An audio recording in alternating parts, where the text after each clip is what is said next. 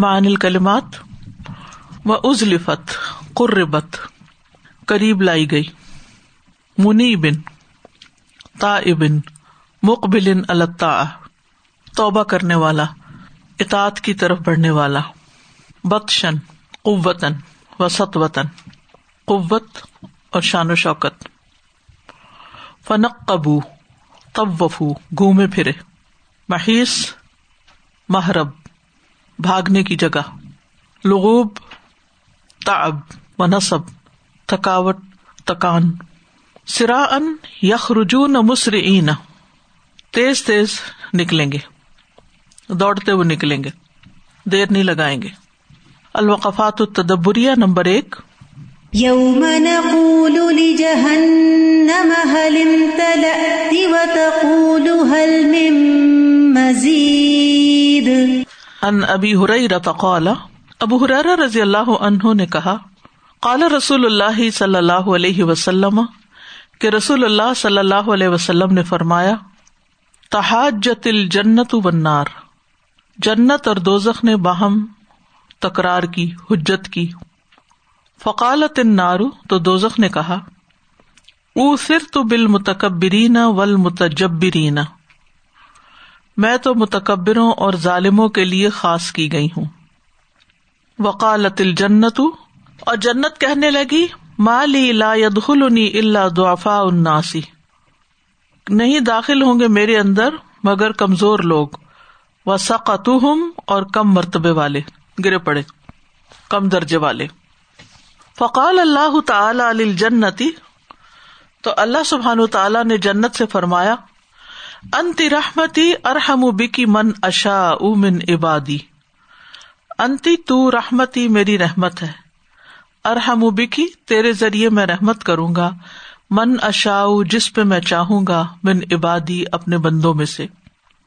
فقال اللہ تعالی جنتی انتی رحمتی ارحم بکی من اشا من عبادی۔ وقال الناری اور دوزک سے کہا، انما انتی عذابی، کہ تو میرا عذاب ہے۔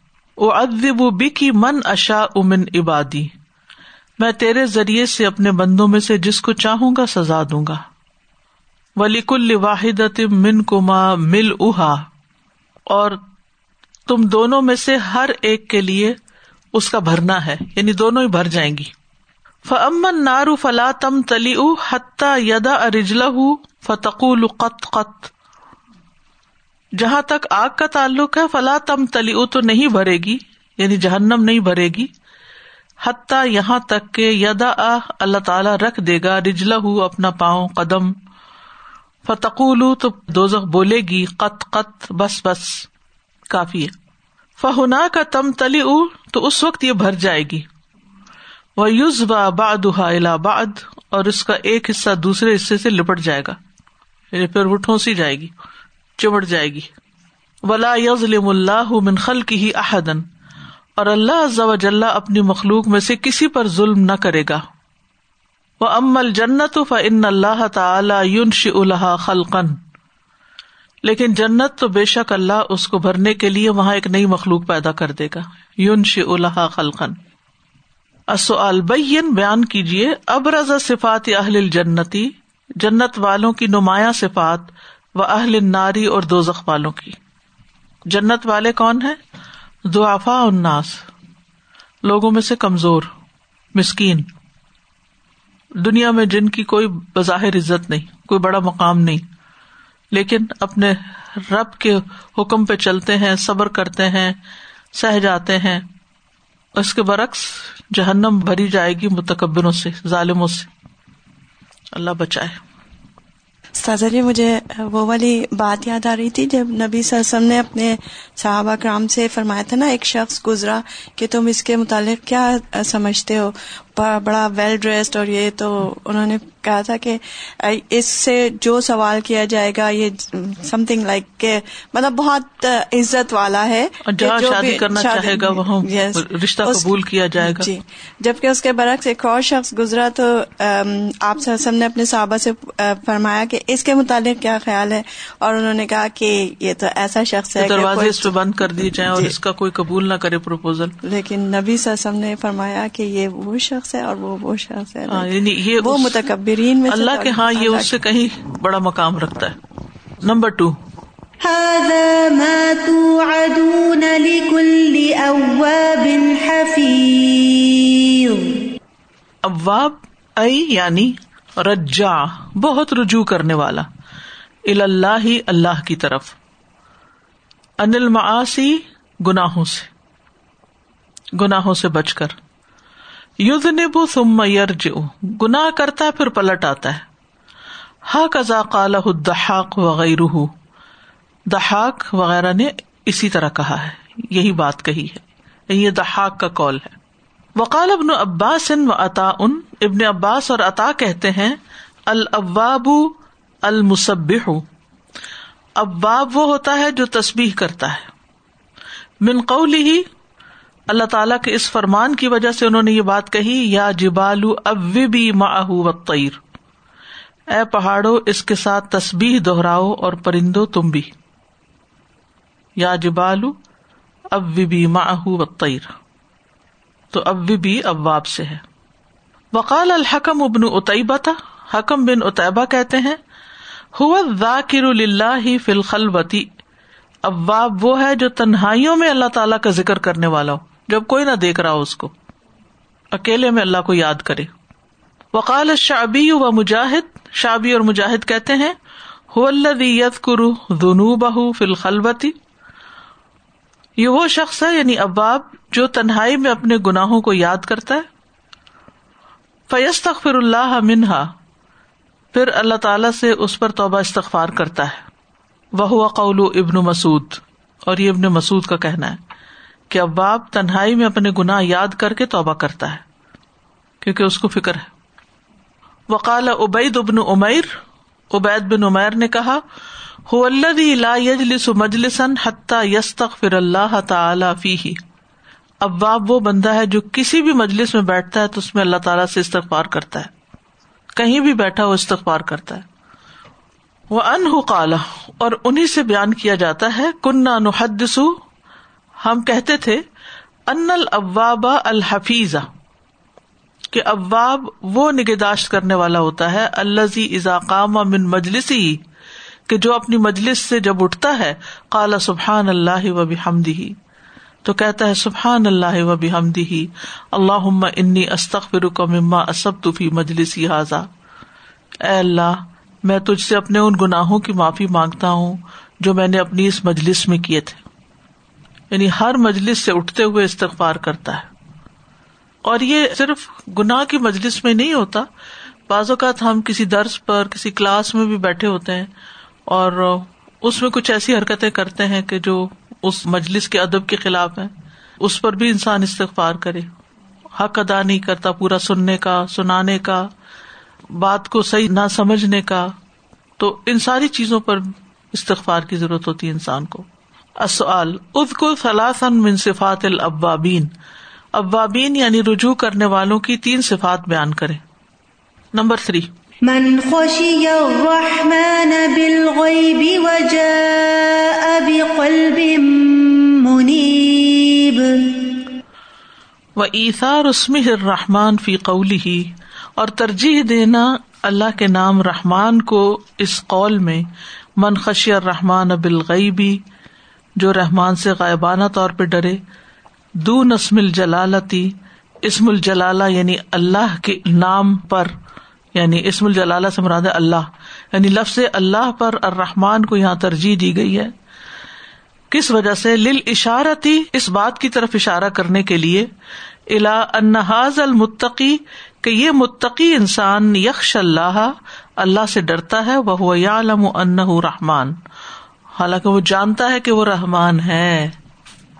یعنی اس کو پتا ہے وہ رحمان ہے، پھر بھی ڈرتا ہے۔ یہ ہوتا ہے متقی۔ ہم تو اللہ کو غفور الرحیم مانتے ہوئے پھر جی بھر کے گناہ کرتے ہیں کہ اللہ غفور الرحیم ہے۔ تو جو اللہ کو غفور الرحیم مانتا ہو، لیکن دل میں تکوا ہو، تو وہ پھر بھی ڈرتا ہے۔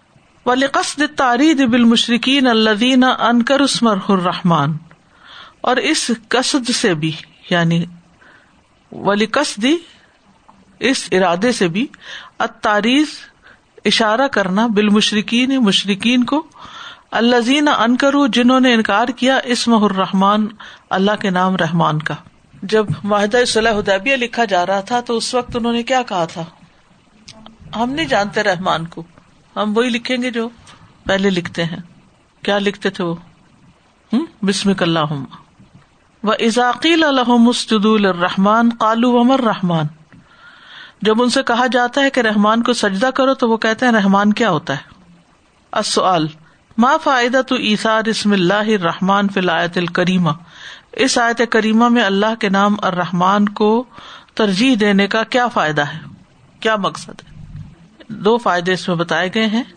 ایک تو اس بات کی طرف اشارہ کرنے کے لیے کہ متقی اللہ سے ڈرتا ہے حالانکہ وہ جانتا ہے کہ وہ رحمان ہے۔ اور دوسرا کہ مشرقین جو رحمان کو نہیں مانتے تھے تو ان کو بتانے کے لیے کہ رحمان ہے۔ Number four. من خشی الرحمن بالغیب وجاء بقلب منیب۔ ای مغیب ہی ان آیون الناس وہادی ہی الخشیت الحقیقیت ای یعنی مغیب ہی اس کا غائب ہونا، ان الناسی لوگوں کی نگاہوں سے وہ حاضل خشیت الحقیقیت، اور یہی حقیقی خشیت ہے۔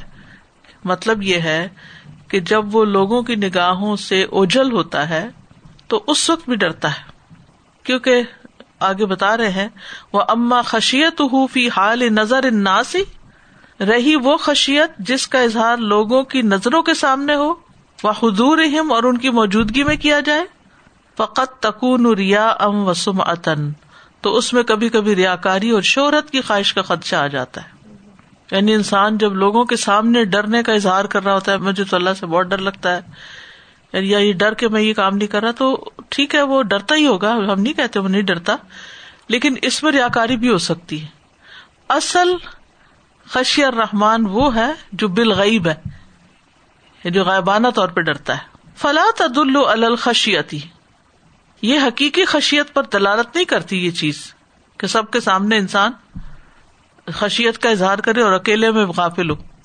وہ ان نمل خشیت الناف اتو نف مند خشیت جو ہوتی ہے، خشیت اللہ فی الغیب و شہادہ وہ خشیت ہوتی ہے جو اللہ کے لیے ہو غیب اور حاضر دونوں میں۔ کھلے اور چھپے، ہر حال میں اللہ کی خشیت فائدہ مند ہے۔ لماذا خص ذکر الخشیت بالغیب؟ کیوں کر خاص کیا گیا؟ لماذا؟ خصہ خاص کیا گیا؟ ذکر ذکر کرنا۔ الخشیتی خشیت کا بالغیب، اکیلے میں یا تنہائی میں یا سب سے چھپ کر، تاکہ ریاکاری اور شہرت کا اندیشہ نہ رہے۔ جب انسان قرآن کے ساتھ تعلق رکھتا ہے نا کہ خاص طور پہ جب نماز پڑھ رہا ہوتا ہے نا اونچی آواز میں تلاوت کرتا ہے تو اس وقت جو آیات کی سمجھ آ رہی ہوتی ہے نا اور اکیلا جب ہوتا ہے خاص طور پر۔ کیونکہ جب کوئی ہوتا ہے تو بندہ کانشیس رہتا ہی ہے۔ ون وے اور دی ادر ہاں جی۔ اور لگتا ہے کہ بھائی کوئی سن رہا ہے یا کوئی میری تلاوت سن رہا ہے یا کوئی غلطی نہ ہو جائے لیکن جب پتہ نہیں اکیلے ہوتے ہیں تو اس وقت سبق بھی یاد آ جاتا ہے۔ اور جو اگر کوئی یاد کی ہوتی ہے کوئی صورت تو وہ بھی سمجھ میں آ جاتی ہے لیکن وہ جو اونچی آواز میں پڑھنا ہے اور سمجھ میں آنا وہ اس کی کیفیت اور ہوتی ہے۔ میں نے بہت لوگوں کو دیکھا ہے لیکن جیسے لیکن تراویوں میں اگر جیسے ہوں تو پھر بھی بندے کو رونا تو کئی مرتبہ آ رہا ہوتا ہے لیکن روتا نہیں کہ پتا نہیں ساتھ والا کیا کہے گا یا کیا اپنے آپ کو کنٹرول کرتے یہ نقطہ کتنا خوبصورت ہے نا کہ متقی جانتا ہے کہ رحمان مہربان ہے پھر بھی ڈرتا ہے۔ اللہ سبحان تعالیٰ کے زیادہ تر نام تو مہربانی والے ہی ہیں۔ جلالی نام تو بہت کم ہے لیکن اس کے باوجود تقوا اس بات کا تقاضا کرتا ہے کہ ہم کانشیس رہیں۔ نمبر فائیو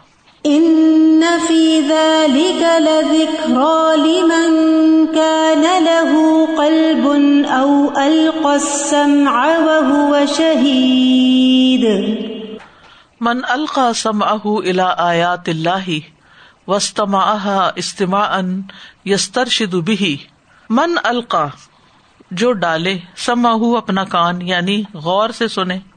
الا آیات اللہ اللہ کی آیات کو۔ وسطما اور سنے ان کو استما ان ایسا سننا۔ یستر شدو بھی کہ جس سے وہ ہدایت حاصل کرتا ہے۔ رشت ہدایت کو کہتے ہیں نا، تو باب استفال میں یستر شدو وہ قلب ہُ شہید ان اور اس کا دل حاضر ہوتا ہے۔ ائی حاضر. فہذا لہو عیدن ذکر و مو عزت ان و شفا ان و ہدن تو یہ بھی ذکر بھی ہے، معاوضہ بھی ہے شفا بھی ہے اور ہدایت بھی ہے۔ جو شخص قرآن کو توجہ سے سنتا ہے، تو اس کو رشت و ہدایت ملتی ہے شفا بھی ملتی ہے۔ جیسے کئی مریض ہوتے ہیں نا، روحانی مریض ہوتے ہیں، تو ان کے لیے بہت اچھا نسخہ ہے۔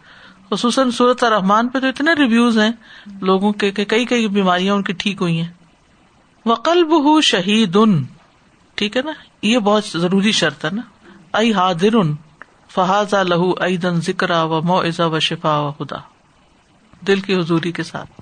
وہ امل مورد الزی یلقی سم اہ آیات فہذا لا تو فید شعی امل مورد مورد ہوتا ہے اعراض برتنے والا، روگردانی کرنے والا۔ الزی وہ جو لم یلقی سم جو نہیں ڈالتا اپنا کان یعنی غور سے نہیں سنتا ال آیاتی، آیات کو، فہذا لا تفید شعی ان تو ایسے شخص کو کوئی فائدہ نہیں دیتی وہ آیات۔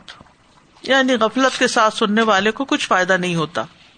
رو گردانی کرنے والا شخص جو آیات کو غور سے نہیں سنتا، اس شخص کو آیات الہی کا کوئی فائدہ نہیں ہوتا۔ لا قبول اندہ کیونکہ اس کے پاس قبولیت کا مادہ ہی نہیں ہے۔ وہ ایکسپٹ ہی نہیں پوری طرح کرتا، وہ یعنی ابزارو بھی کچھ نہیں کرتا۔ ولا تختی حکمت اللہ ہدایت منہذا وصف ونا اور جس شخص کا یہ وصف ہو، جس شخص کا یہ طریقہ ہو حاضا وصف ہو و نا اور اس کی یہ صفت ہو، لا تختی نہیں تقاضا کرتی حکمت اللہ اللہ کی حکمت ہدایت ہدایت کا یعنی اس کی ہدایت کا۔ ولا تختی حکمت اللہ ہدایت من حاضا وصف و نات نہیں تقاضا کرتی اللہ کی حکمت اس کی ہدایت کا، جس کے یہ اوساف ہو کون سے اوساف توجہ نہیں دیتا۔ ملدی یفید من القرآنی من لا یسم اہ بکل بھی و یو ار سم اہ و انتباہ ملزی کیا چیز؟ یفید فائدہ دیتی ہے اس کو من القرآنی قرآن میں سے۔ ملا یسم اہ جو نہیں سنتا اس کو بکل بھی دل کے کانوں کے ساتھ۔ وہ یو ای روح سم اہ و انتباہ اور آر دیتا ہے اس کو، اس کی سماعت اور اس کی توجہ۔ یعنی مراد کیا ہے؟ اس کو اپنا کان اور اپنی توجہ نہیں دیتا۔ یا آریتن نہیں دیتا، یا ادھر توجہ نہیں دے، مراد توجہ دینا ہے۔ یعنی وہ شخص قرآن سے کیا فائدہ حاصل کرتا ہے جو دل سے اس کو نہیں سنتا؟ اور اپنا کان اور اپنی توجہ ادھر نہیں لگاتا۔ کچھ فائدہ نہیں دیتا۔ استاذہ جی مجھے خیال آ رہا تھا آج بارش ہو رہی ہے اور قرآن کریم کی وہی کو اور خاص طور پہ آیات کا سننا، اسی طرح ہی ہے نا کہ جیسے بارش ہو رہی ہو۔ میں سوچ رہی تھی کہ جہاں بھی بارش ہو رہی ہوتی ہے تو تمام ہی شجر، حجر کچھ بھی چیز ہے وہ یعنی اس کو لے رہی ہوتی ہے۔ لیکن یہ جو محرومی ہے کہ اگر تلاوت ہو رہی ہو اور ہم اس کو لینے والے نہ ہوں، صرف اس وجہ سے کہ ہم نے اس کو، اس کی طرف اپنے دل کو مزید متوجہ نہیں کیا۔ یا مثلاً وہی بات کہ، اور اگر کسی نے سیکھا ہی نہیں معنی، مثلاً تراوی میں ظاہر ہے لوگ کھڑے ہوتے ہیں اور اگر نہیں قرآن سمجھ پاتے تو وہ اس کے، وہ اثر نہیں لے رہے ہوتے۔ حالانکہ یقیناً کچھ نہ کچھ فائدہ ضرور ہوتا ہے قرآن کی سماعت کا، لیکن جو وہ دل کی حضوری ہے وہ کیسے آئے گی؟ اور ایون میں اپنے لیے بھی سوچ رہی تھی کہ ہم الحمد للہ اگر معنی سمجھ آ بھی رہے ہوتے ہیں، لگا کے کوشش کرتے ہیں کہ سارا ٹائم فالو کریں، لیکن اس میں بھی ہمارے ڈفرینٹ لیولز ہوتے ہیں۔ کبھی بہت زیادہ یعنی انگیجمنٹ کے ساتھ اور آپ پورا اس کے ساتھ موو ہونا شروع ہو جاتے ہیں۔ اور کبھی آپ کا بھی ہر تھوڑی دیر بعد دھیان کہیں جا رہا ہوتا ہے، واپس پلٹ کے لا رہے ہوتے ہیں، پکڑ کے لا رہے ہوتے ہیں۔ تو یہ کتنا زیادہ ضروری ہے کہ یعنی مے بی ہم depending on what kind of ہمارا اسٹیٹس چل رہا ہے سننے کا، ہم بار بار پوز کر کے پھر اپنے آپ کو ریسیٹ کریں پھر لے کر آئیں پھر سنیں تاکہ واقعی یہ فائدہ حاصل ہو ورنہ وہی ہوگا کہ بارش ہم پہ ہو رہی ہے لیکن ہم کچھ ابزارو نہ کریں گے تو بڑا نقصان ہے۔ وہ بارش پتھر والی زمین پہ پڑتی تو ساری بہ ہی جاتی ہے نا۔ استاذ جی ایک یہ بھی کہا جاتا ہے کہ لسننگ اور ہیئرنگ میں بہت فرق ہوتا ہے۔ تو یوزلی ہمیں پیرنٹنگ میں بھی یہ سکھایا جاتا ہے کہ آپ بچہ کوئی بات کہہ رہا ہے تو اسے ہیئر کریں۔ صرف آواز چل رہی ہے یا جو بول رہا ہے تو کوئی سن نہیں رہا۔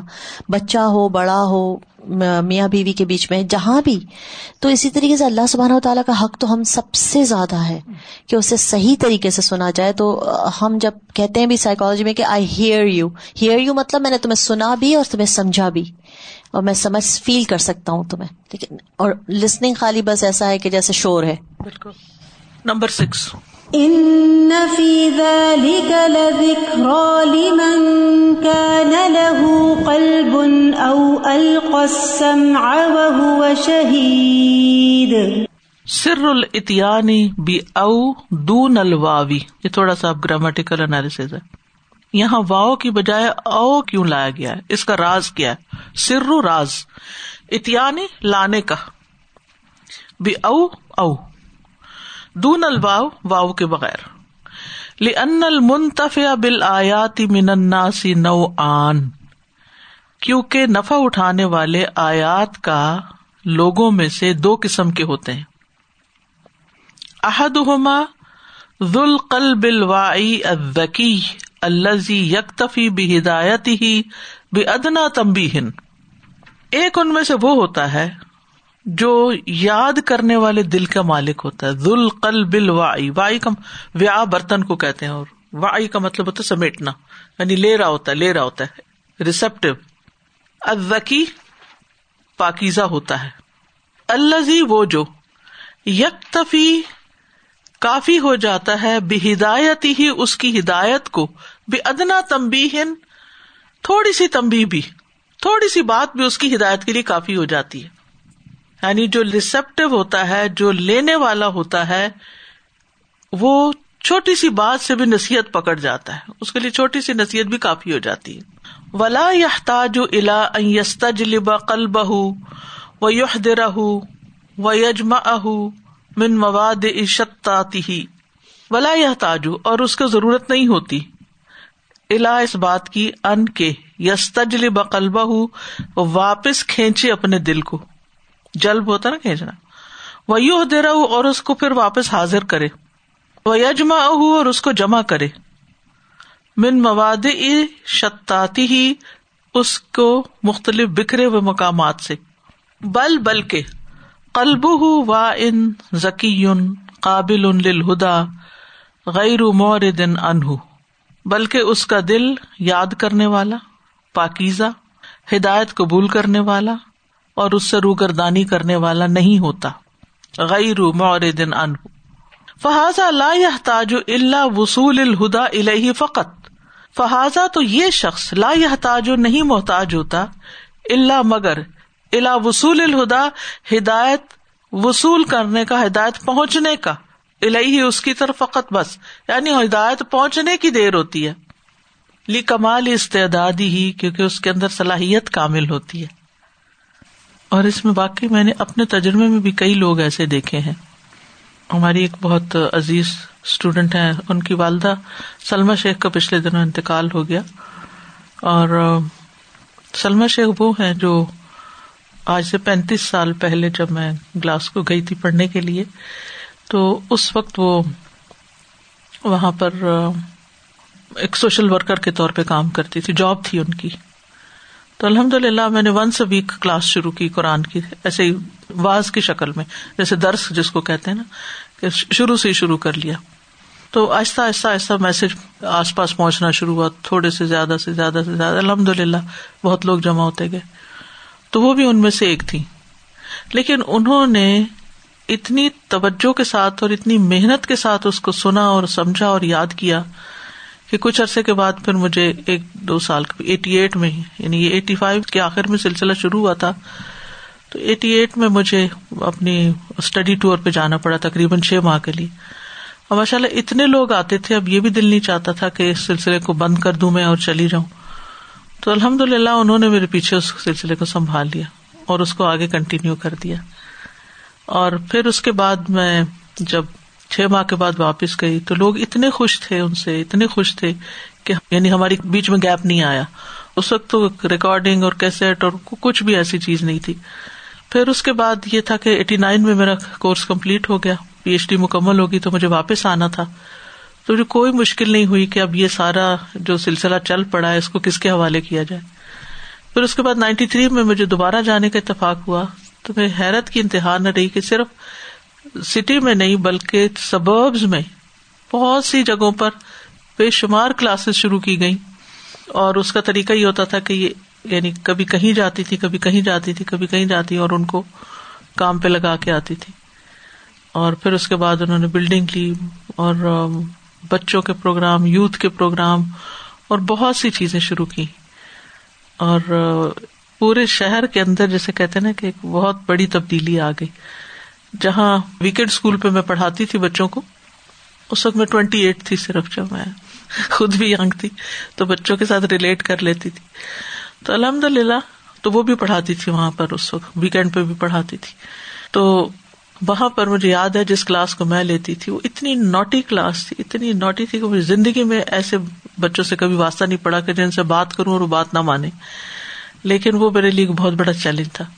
تو اس میں سے بہرحال صبر کے ساتھ میں کرتی رہی کرتی رہی، تو ایک بچی نے اسکارف لینا شروع کیا، صرف جسٹ ون اور وہ پہلی بچی تھی جس نے پھر اسکول میں بھی یعنی پورے شہر میں مسلمانوں کی پہلی بچی تھی جس نے اسکول میں جا کے پھر حجاب شروع کیا۔ اب تو بہت عام ہو گئی نا یہ چیز، لیکن پینتیس سال پہلے تو اس چیز کا اتنا کانسیپٹ نہیں تھا یورپ وغیرہ میں، ان ملکوں میں۔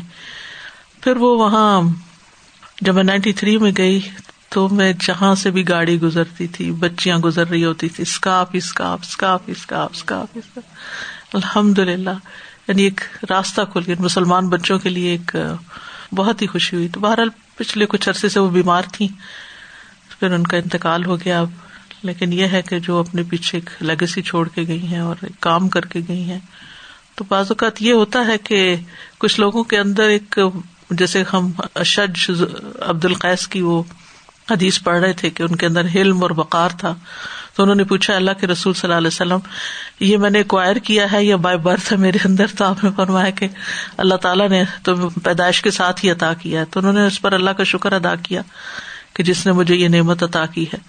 تو اس پر جب میں ان کے بارے میں سوچتی ہوں تو یہ ہوتا ہے کہ کچھ لوگوں کے اندر خیر کے خزانے چھپے ہوئے ہوتے ہیں۔ اور بس صرف ان تک بات پہنچنے کی دیر ہوتی ہے۔ صرف پہنچنے کی دیر ہوتی ہے۔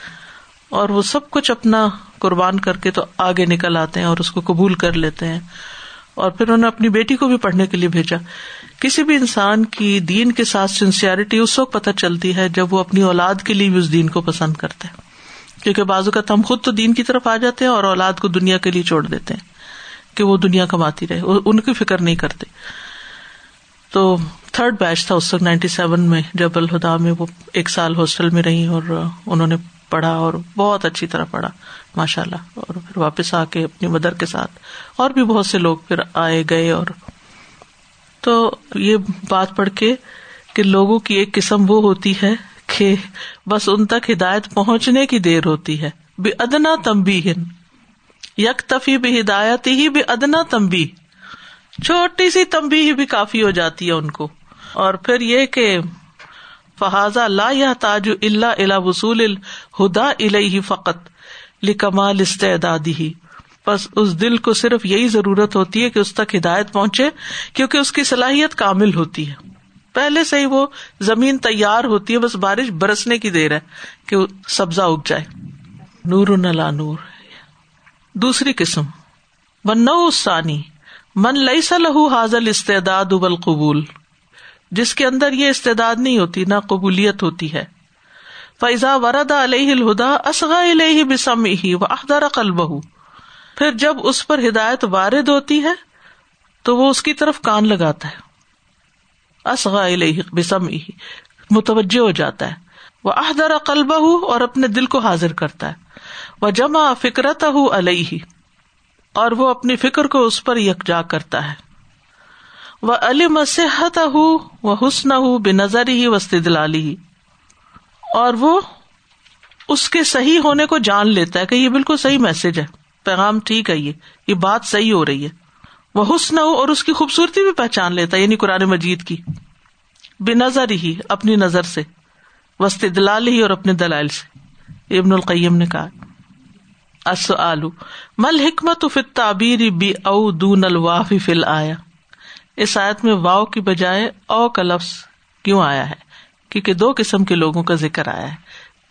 جی سزا جی یہ جو فرسٹ ٹرن میں ہدایت کی بات آئی نا تو مجھے سورہ اقاف کی وہ بات یاد آ رہی تھی کہ وہ جو جنہوں نے قرآن کو ایک دفعہ سنا اور پھر کیسے پلٹ کے گئے وہ بقرہ میں بھی اگزامپل ہے کہ وہ جو بلند زمین ہے اس پہ فتل ہلکی سی بارش بھی ہے وہ کافی ہے۔ کافی ہو جاتی۔ دوسری قسم ان لوگوں کی ہوتی ہے نا کہ جب ان میں سے کسی کے پاس ہدایت آتی ہے تو وہ اس کی طرف کان لگاتا ہے یعنی ذرا توجہ زیادہ کرتا ہے۔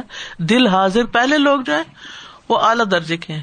اور یہ ان کو ذرا ایفرٹ لگانی پڑتی ہے۔ پھر اس کے بعد جب وہ گہرائی میں جاتے، پھر ان کو سمجھ آ جاتی ہاں ہاں ٹھیک ہے۔